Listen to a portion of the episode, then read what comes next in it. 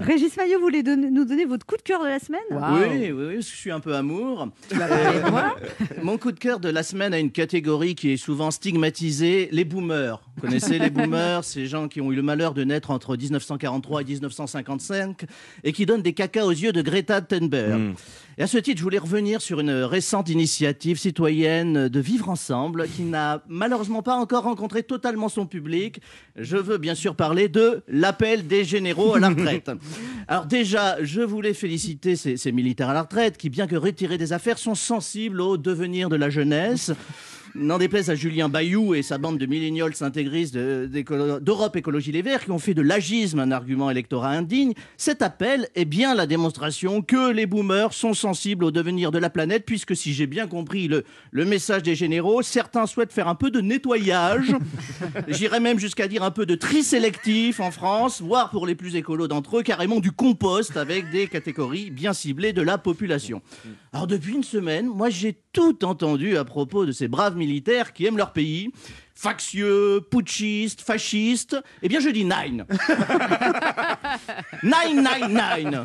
Moi je dis force de proposition, je dis volonté de changement, je dis think différent, comme on dit chez Apple. Non, Emmanuel Macron, vous n'avez pas le monopole de la disruption. Non, Jean-Luc Mélenchon, vous n'avez pas le monopole de l'insurrection.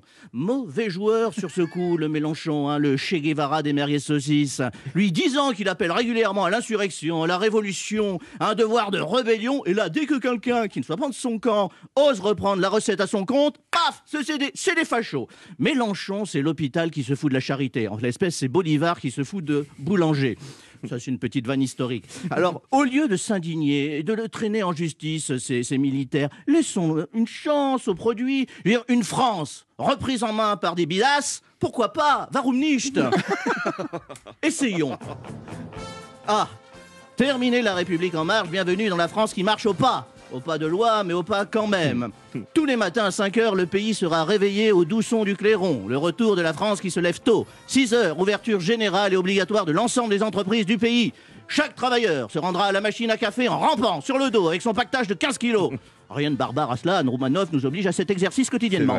Garde à vous et joie au cœur, la bise sera remplacée par le salut militaire, la Fashion Week par le 14 juillet, la fête de la musique par le 14 juillet, l'élection de Miss France par... Non, faut pas déconner quand même.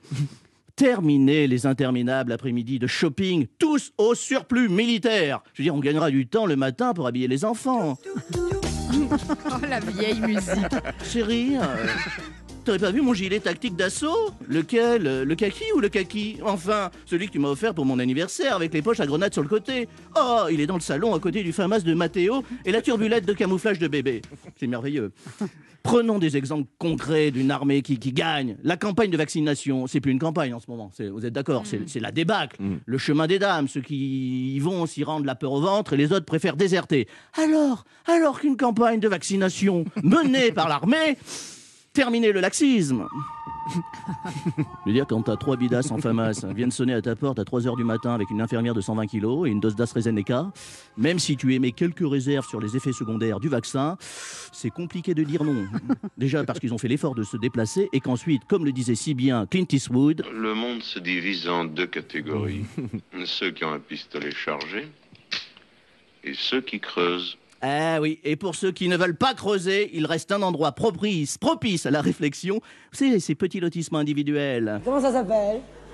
Le Youf? Passez me voir à l'occasion.